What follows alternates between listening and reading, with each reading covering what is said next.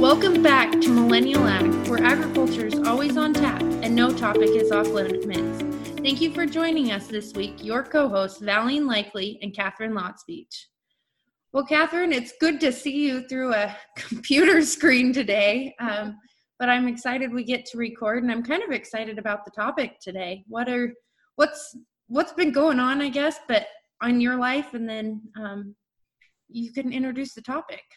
Yeah, so it's good to see you too. It seems like we maybe see each other through a screen these days more than in person, but I'm excited about the work that you're doing and all the travel that you're doing.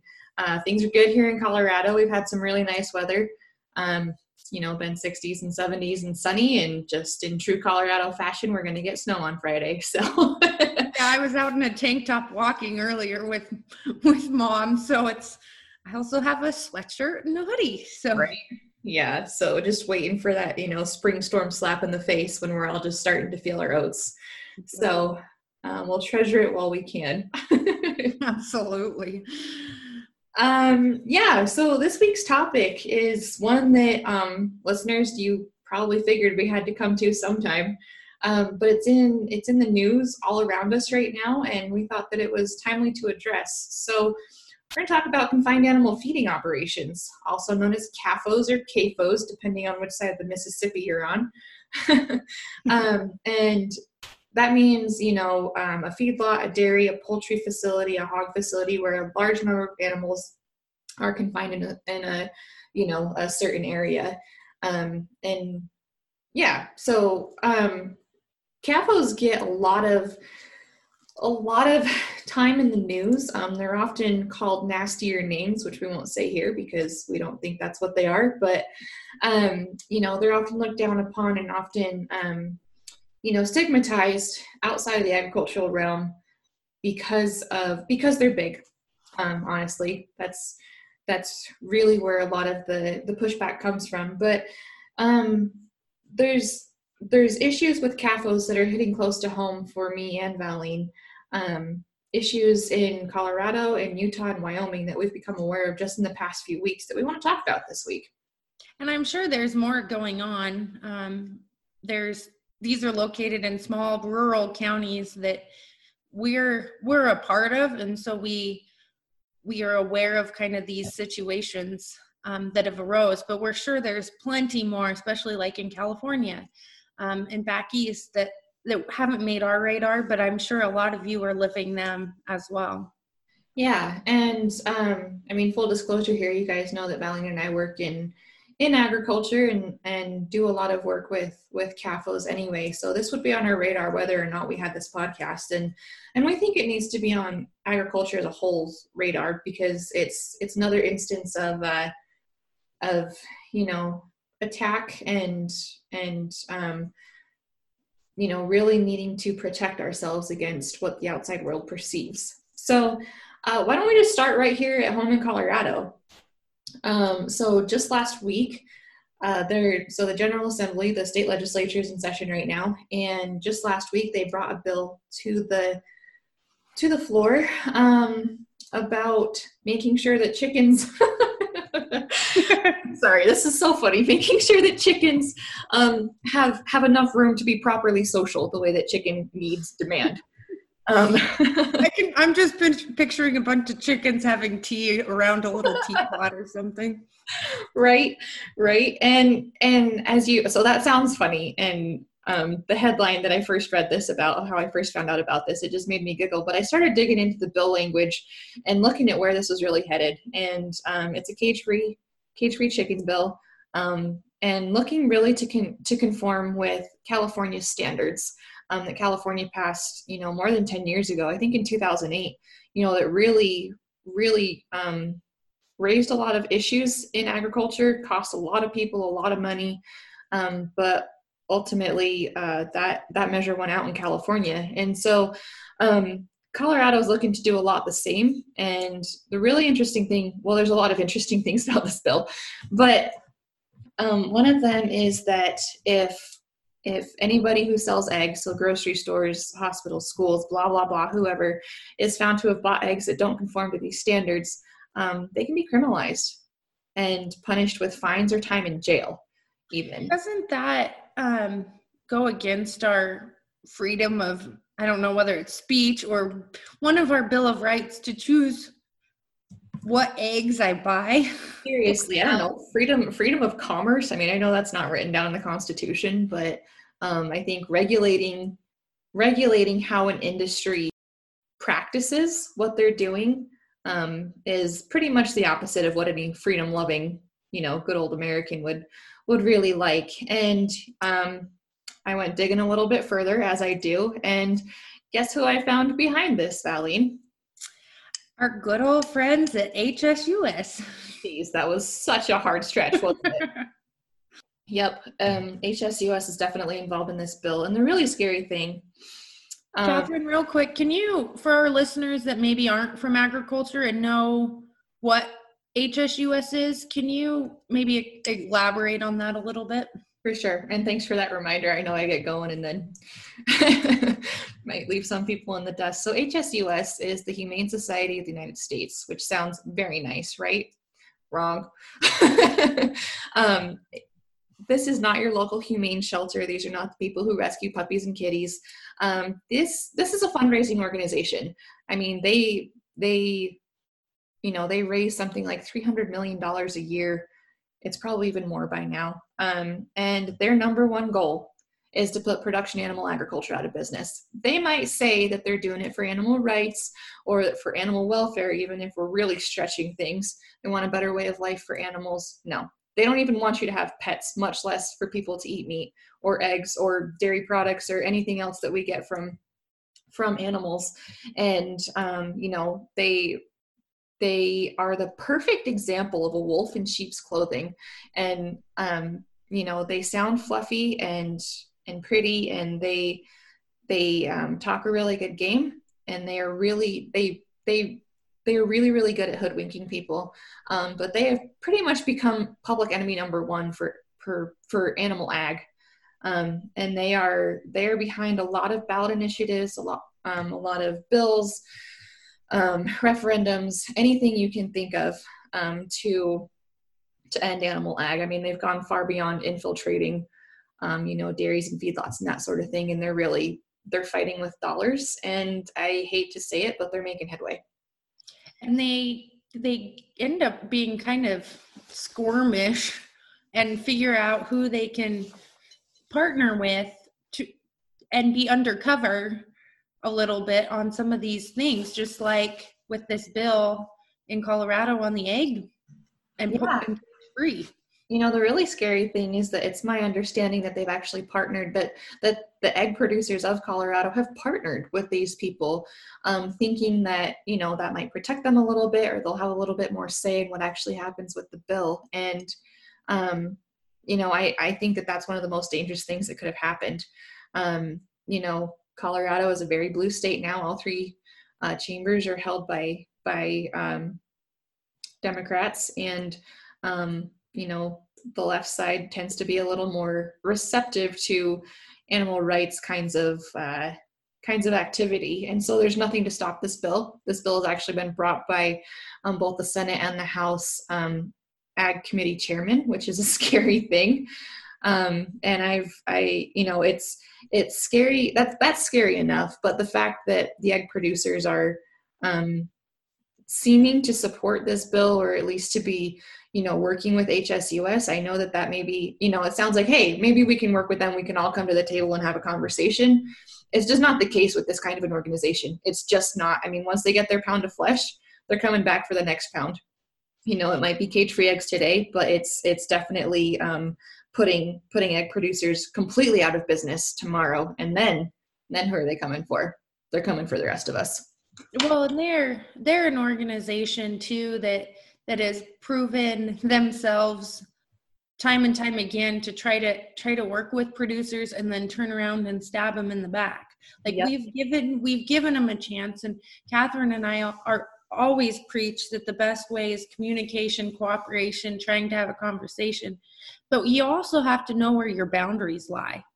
And there are people unfortunately in this world that are putting our livelihoods in jeopardy um, and are actively doing it on a daily basis. And there's no conversation to be had with those people. We have to learn to take the high road and put boundaries up and know how to how to com- combat them a little bit. Yeah i i couldn't agree more. I mean you you've got to you have to know when to say um, you know this conversation or lack thereof is going nowhere and we need to protect ourselves yeah and we're seeing this this is just one example you want to um, kind of explain the other CAFO issue in Utah that's going on?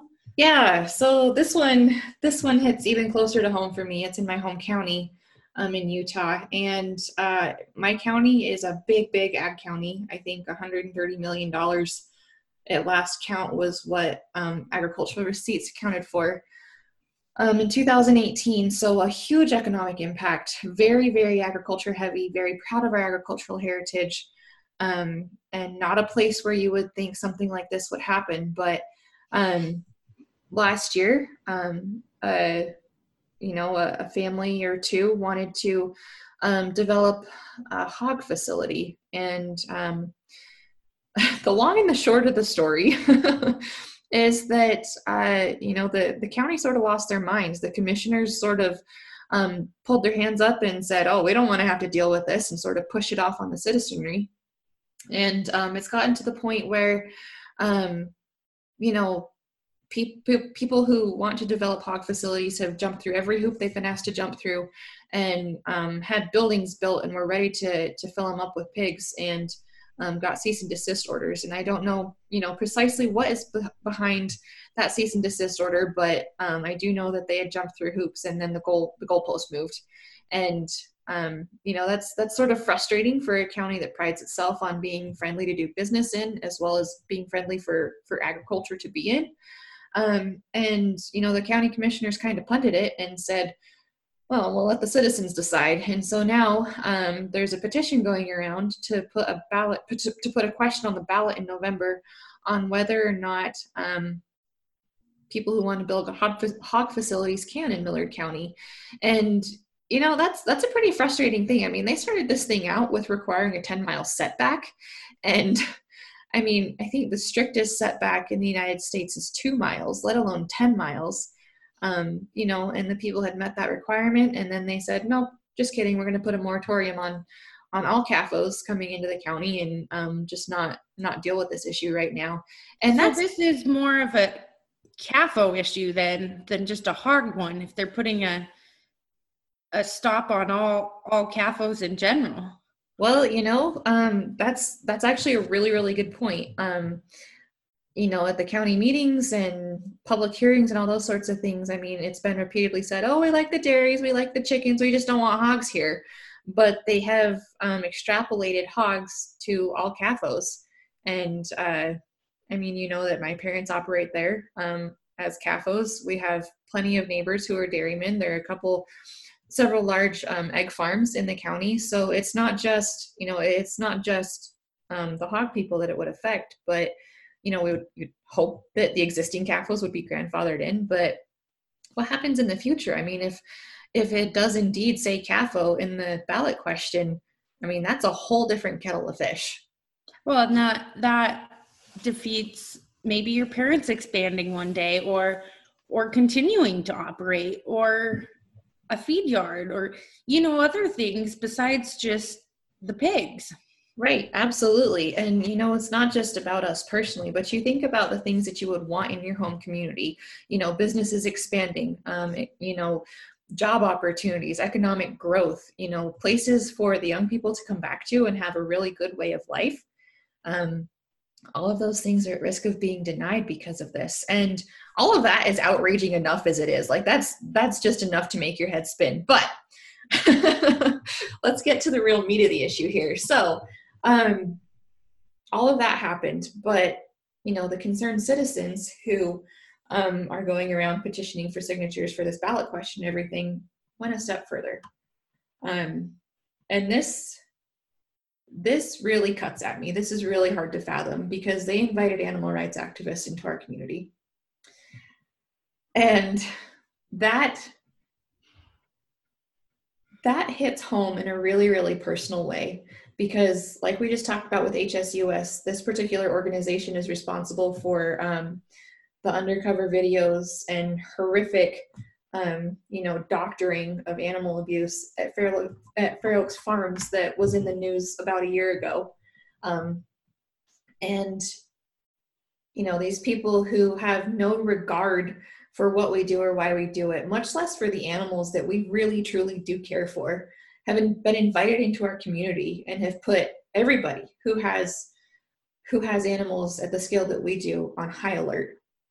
Um, and that that's terrifying because you know these community members think that oh they just invited the people who love the puppies and cats in no they invited domestic terrorists into our community and it's and people that don't have any idea what we do on a day-to-day basis to care for animals to take care of the environment to make a livelihood to produce high quality milk or beef or pork or eggs or chicken um, they they have no idea what it takes to do that. And their sole goal is just to sh- shut your doors. They come in all touchy feely fluffy pretty but the minute they can get under your gate into your facility and know that there's something going on or something they can skew they're right there. It's all bets are off because they not only do they not know what we do they don't care. They could care less. I mean those cows could live in the freaking taj mahal and it wouldn't be good enough. They do not want animal agriculture to exist. Again they don't even want you to have pets. I mean these people are nuts you know and i'm not afraid to say that. I you know i've encountered them before and it's never never a pleasant meeting ever because they think that we're demons. And you know there's something to be said for differences of opinion and being able to agree to disagree. They don't even want to do that. They want you out of business. And they're not yeah they don't want they don't want production animal agriculture. They don't want they don't want animals period nope, they'd have us all eating impossible burgers for the rest of our lives. And you know what? For the people who want to eat impossible burgers, fine. I want steak. and I want cheese on top of it too. yes. so I oh go ahead. Well, I was just gonna say, I think kind of stemming back to all this, and I think a lot of, you know, some of the the trials um, legal trials Katharine and I have witnessed or been a part of as part of our jobs um, or seen, especially like in the Yakima Valley of Washington, too. It's they find one little thing, whether it's environmental, whether it's animal rights, and they get a whiff of it. They get a couple upset neighbors. They invite these animal activists, and a lawyer tags right along with them pro bono to fight you and sue you. Yep. And it's it's not a matter of if it's going to happen, it's when it's going to happen. And it might not be your family, it might not be my family, but I can guarantee you in our lifetime it's going to be people we know and work with. Right. And it's going to be, I mean, right now, I mean, my family is under potential threat. Right now, it's happening in rural communities where you don't think it will happen. You don't think it's going to happen until it does. And are you prepared? I mean, I think you know to to blaze on into what we were what we talked about at the beginning. This leads right into what's happening in wyoming. Yeah and it's um so in wyoming well, and this is happening all over the western united states but they're starting to have horse feedlots um as as pretty much just staging areas for these wild horse gathers that they're having because there's too many horses on public lands. Which is and a so, whole other issue in itself which is a whole other issue in itself and we can eventually get into that too. But they are starting to put setbacks in laramie county i believe which is just north of colorado. Yeah. And there's not a lot out there but they're putting at least a mile setback to these we're talking about three mile setbacks. Three miles setbacks. Horses in wyoming the cowboy state. And so it's CAFOs aren't wanted anywhere anymore.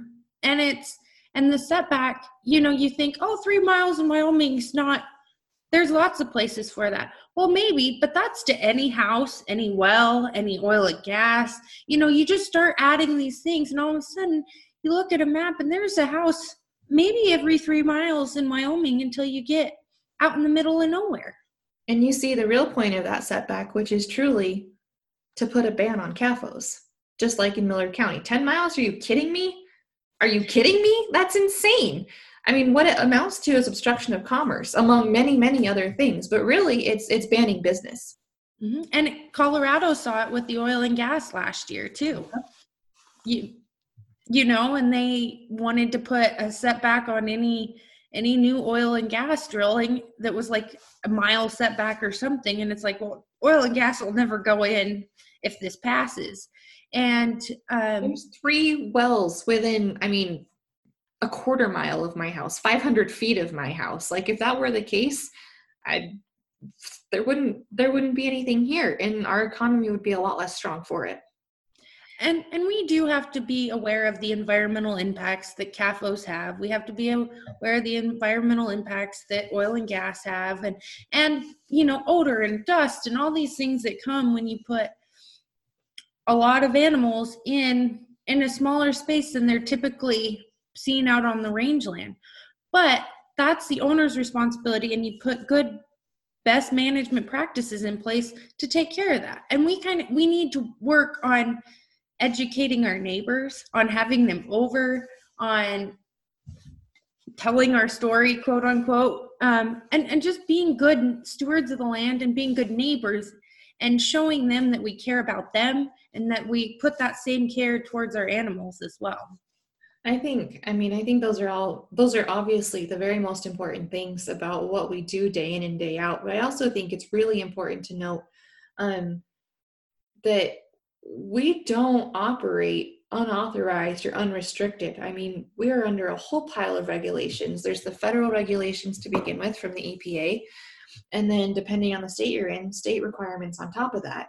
And, you know, it is the last, last thing that any CAFO operator would want would be to pollute in any way their their own their own operation, their own water, their own community, because they live there too. And I mean, it's not, you know, it's not just the smart business thing to do. It it's just what you do as a good human being. And as always, we have to put the caveat out there that there's bad actors. There are, but they are they are far fewer and far between than the good people out there who are just trying to make a living doing doing what they know how doing what they do best. Um, and it's just like somebody once told me if i followed you around with a video camera i could make you and then i went home and photoshopped it i could make you look like a terrible human being too you know? absolutely good. And, there's, and there's and it's the same there's good people and there's bad people in this world on a day-to-day basis and I like to give people the benefit of the doubt nine times out of 10. Right. And I, I want the public to do the same thing for our confined animal feeding operations or our operations. I love um, it.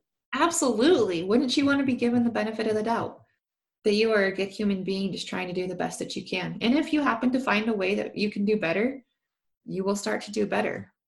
You know, um, you know, going back to your lawyer point, I think another important thing to do is follow the money.